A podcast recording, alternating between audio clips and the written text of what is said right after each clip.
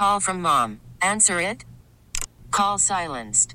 Instacart knows nothing gets between you and the game. That's why they make ordering from your couch easy.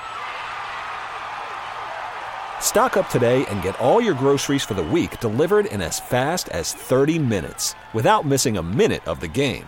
You have 47 new voicemails. Download the app to get free delivery on your first three orders while supplies last. Minimum $10 per order. Additional terms apply. T-Mobile has invested billions to light up America's largest 5G network from big cities to small towns, including right here in yours. And great coverage is just the beginning. Right now, families and small businesses can save up to 20% versus AT&T and Verizon when they switch. Visit your local T-Mobile store today.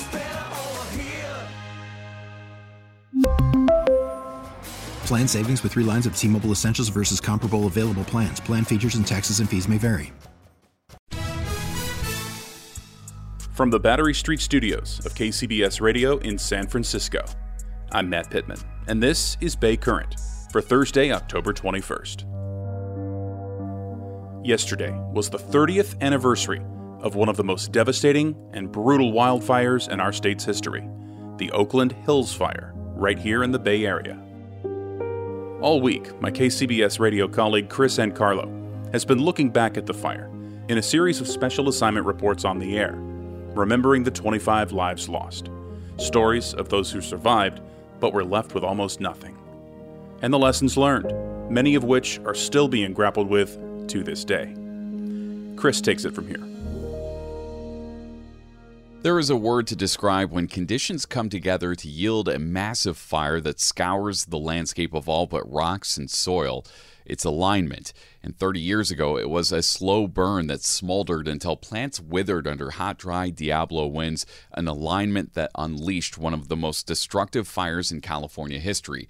Almost 3,500 homes and apartments destroyed, nearly $4 billion in losses in present day dollars, and 25 lives lost. May Bloss. It's like watching a movie. You don't believe you're in the middle of it, except that you can feel the heat. Mary Brantley. It was black, horrible smoke. Robert Cox. The weather was just so intense that morning of October 20th. Terrell DuPont. We have a task here to remember those lessons learned from that fire and to bring it forward. Firefighting in California has evolved over the past 30 years, catalyzed by the blowtorch that was the tunnel fire. CAL FIRE lists the official cause as a rekindle. It started as a small grass fire on Saturday, October 19, 1991, that was pretty quickly whipped. In the 90s and prior to that, that was you put it out, you go home. Now what we do, we'll assign someone fire watch. But an ember remained, waiting for the winds to bring a rush of oxygen and reignition. First of dry grass, then maybe a brush or a shrub, then climbing the low branches of a tree to the canopy, and then 1,600 acres of the East Bay Hills. Berkeley Assistant Fire Chief Keith May says that was one of the big lessons learned. Because of 91, you have a lot more agencies making sure that fire is out because that was a rekindle. East Bay Regional Parks Fire Chief Aileen Theile says the fire exposed other problems with emergency response. So we realized that we didn't all communicate very well um, and that we really needed to form these regional partnerships. These are all facets of emergency response that are often taken for granted today, but Assistant Chief May says it took disaster to spur the evolution of the current incident command system. It allows responders to streamline command and communication so that help coming from other places can just plug and play. So now, really, anywhere you go in California or United States, you're seeing the same type of structure built. And that has all been uh, uh, stemming from 1991. In other words, alignment, and not just among first responders, but also among those living where wildlands meet urbanity. Oakland Fire Safe Council Chair Sue Piper has dedicated much of her life to helping people living in the East Bay Hills prepare for disaster. Her expertise is guided by experience. She and her husband are survivors of the tunnel fire. It's chaos, it's frightening, it's you don't know if you're going to live or die. Piper and a driven group of volunteers worked to tell the stories of 1991 with the aim of stopping history from repeating itself. I think in, in the, the fire zone, maybe two thirds of the people who live here now were not here in 1991. They know there was a big fire, but they don't feel it with their gut. And that gut feeling is especially important when it comes to evacuating, knowing how to choose the right path in the literal heat of the moment. All right, let's head down. Charlie Bowen leads a walk for the Berkeley Path Wanderers. It's a special route designed to mimic an evacuation by foot. What we tell people is try to be familiar with as many as you can be. The pathways are like chutes and ladders, cutting through a tangled maze of contour hugging narrow roads. It's a confusing network on a clear sunny day. It's a life and death gauntlet in a wind driven wildfire. And I can tell you from my own experience when you are having to evacuate, you're not thinking with your head, you're thinking with your gut and that adrenaline's flowing through you, and that's not the time to be developing your plan. So you need to practice it ahead of time. Oakland Fire Safe Council Chair Sue Piper says everyone has a responsibility to think through their means of escape. When you're evacuating, everybody's leaving at the same time. And um, when I left in 1991, I would have not, unless somebody had stopped to let me in, I would have been stuck in my driveway. And um, I understand it took an hour for people to get off the hill. Lots of the videos stemming from you know that time you see where people are actually running. Some have don't have shoes on. They're carrying belongings with them. Uh, people are trying to back out of their driveways where traffic is trying to flow. Berkeley Assistant Fire Chief Keith May says the tunnel fire delivered critical lessons in the art of getting people out. Tools have been developed in the past 30 years reverse 911, AC alert, direct cell notifications, and now there's Zonehaven. They take a city like Berkeley uh, and we had evacuation zones at the time, but they take and kind of refine them into an algorithm of how many residents can evacuate through certain uh, out of a certain geographical area down to a, a, safe refuge area. And Berkeley's getting ready to build out an outdoor emergency alert system like the one just installed in Mill Valley. Emergency siren warning system for the city of Mill Valley. Still, when push comes to shove, it's difficult to project what will happen. In 2017, we actually had a Grizzly Peak uh, fire up on Grizzly Peak.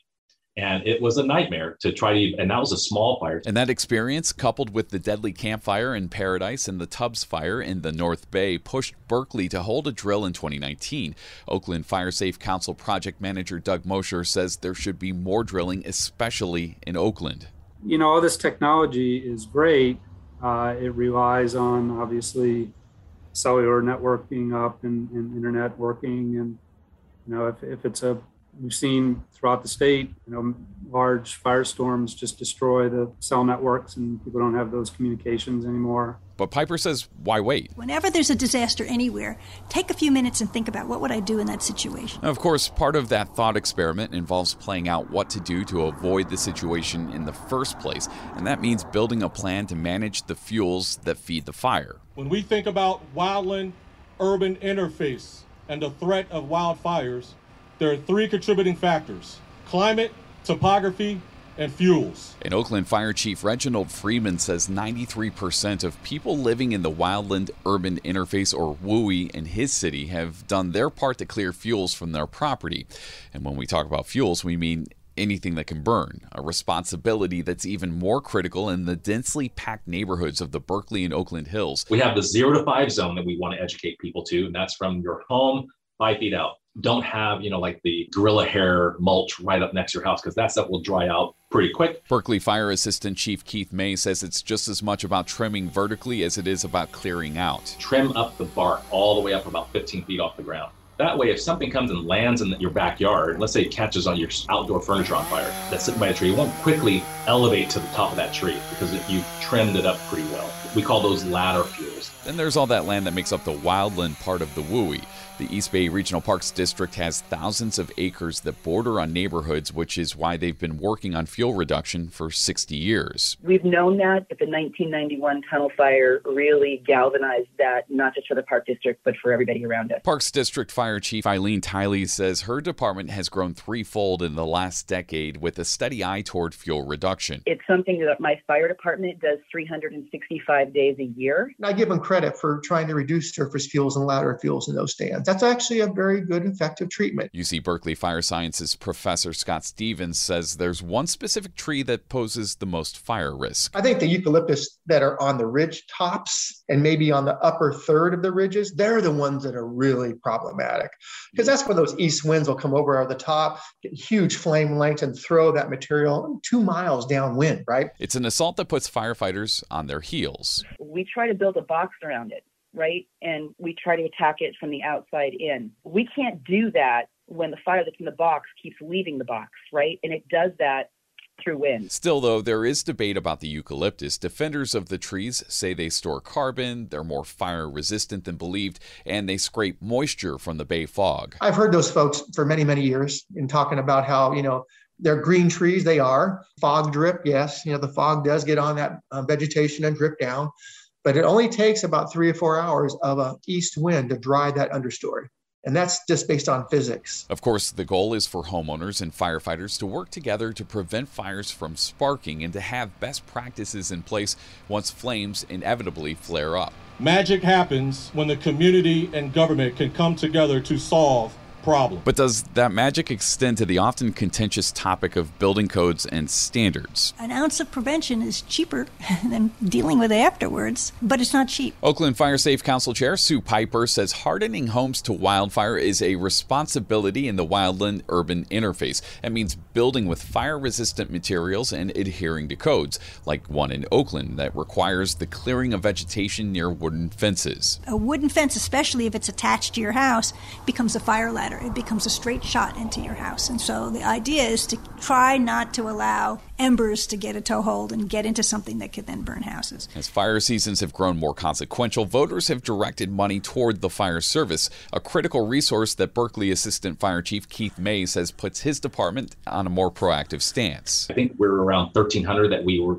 inspecting, and we've now increased that to like 8,000 homes. It is a little bit of uh, shock, I think, to those new people. They're like, oh, we're not used to this. But those new people have the privilege of benefiting from lessons learned in 1991. You know, when they did rebuild the houses inside the area, they did do it with better construction materials. UC Berkeley Fire Sciences professor Scott Stevens says Australians were brought in to share how they hardened communities for wildfire. But they said the housing stocks that you have here, the way your houses are built, unbelievably bad. They were literally appalled. And many of those properties persist beyond the border of the 91 fire, and there are other issues that have yet to be addressed. For example, Oakland Fire Deputy Chief Melinda Drayton says the city's water delivery system uh, needs an upgrade but it's a hard sell to voters. You don't really see the difference. Like you don't know that your pipes are better. You just know, you know, someone someone told you they're better. They're more robust. They're no longer made of rusty metal. Drayton says there's also been pushback to sprinkler requirements for certain properties because of the potential for accidental flooding. And trying to tell someone that water damage is repairable where a catastrophic fire to your home is not. And all of this set against the increasing risk as our climate grows hotter and drier. But now, in addition, we have what I call an incident within an incident. Now we have this tree die off. The overarching cause is climate change and drought stress. East Bay Regional Parks District Fire Chief Aileen Theile says it's a situation that's rapidly getting worse. Partially due to the fact that we had a lackluster winter, the trees that were kind of right on the edge now are generally not making it, and it's gone from a thousand acres to about fifteen hundred acres. Thousands of dead and dying trees that are gasoline on a stick. Now, all of these lessons learned from the Oakland Hills fire over the past 30 years will need to be applied to stop a tragic repeat accelerated by climate change. The significant late in the year fire behavior that we've seen and the catastrophic loss of life should scare everybody. The fires today are just geometrically worse. We tell them don't be scared, be prepared. I think there's a much greater awareness of how fire is touching literally almost everybody in the state. So the question then becomes what do you do about it? In the East Bay Hills, Kris Ankarlo, KCBS. Thank you to my colleague Kris Ankarlo. Kris has more at kcbsradio.com and on social media. You can find him on Twitter at Kris Ankarlo and Instagram, chris.ancarlo. And by the way, that's Kris with a K. I've also put those links in this episode's description. If you haven't already, subscribe to Bay Current on the Odyssey app, Apple Podcasts, or wherever you listen. And we're on YouTube. Find the Bay Current podcast on the KCBS Radio YouTube page. And thank you for listening. I'm Matt Pittman. We'll chat again tomorrow.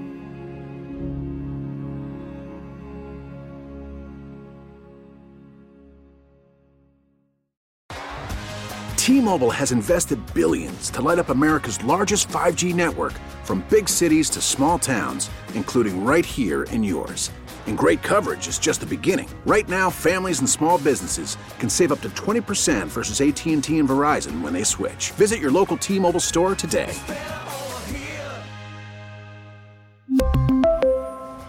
Plan savings with three lines of T Mobile Essentials versus comparable available plans. Plan features and taxes and fees may vary.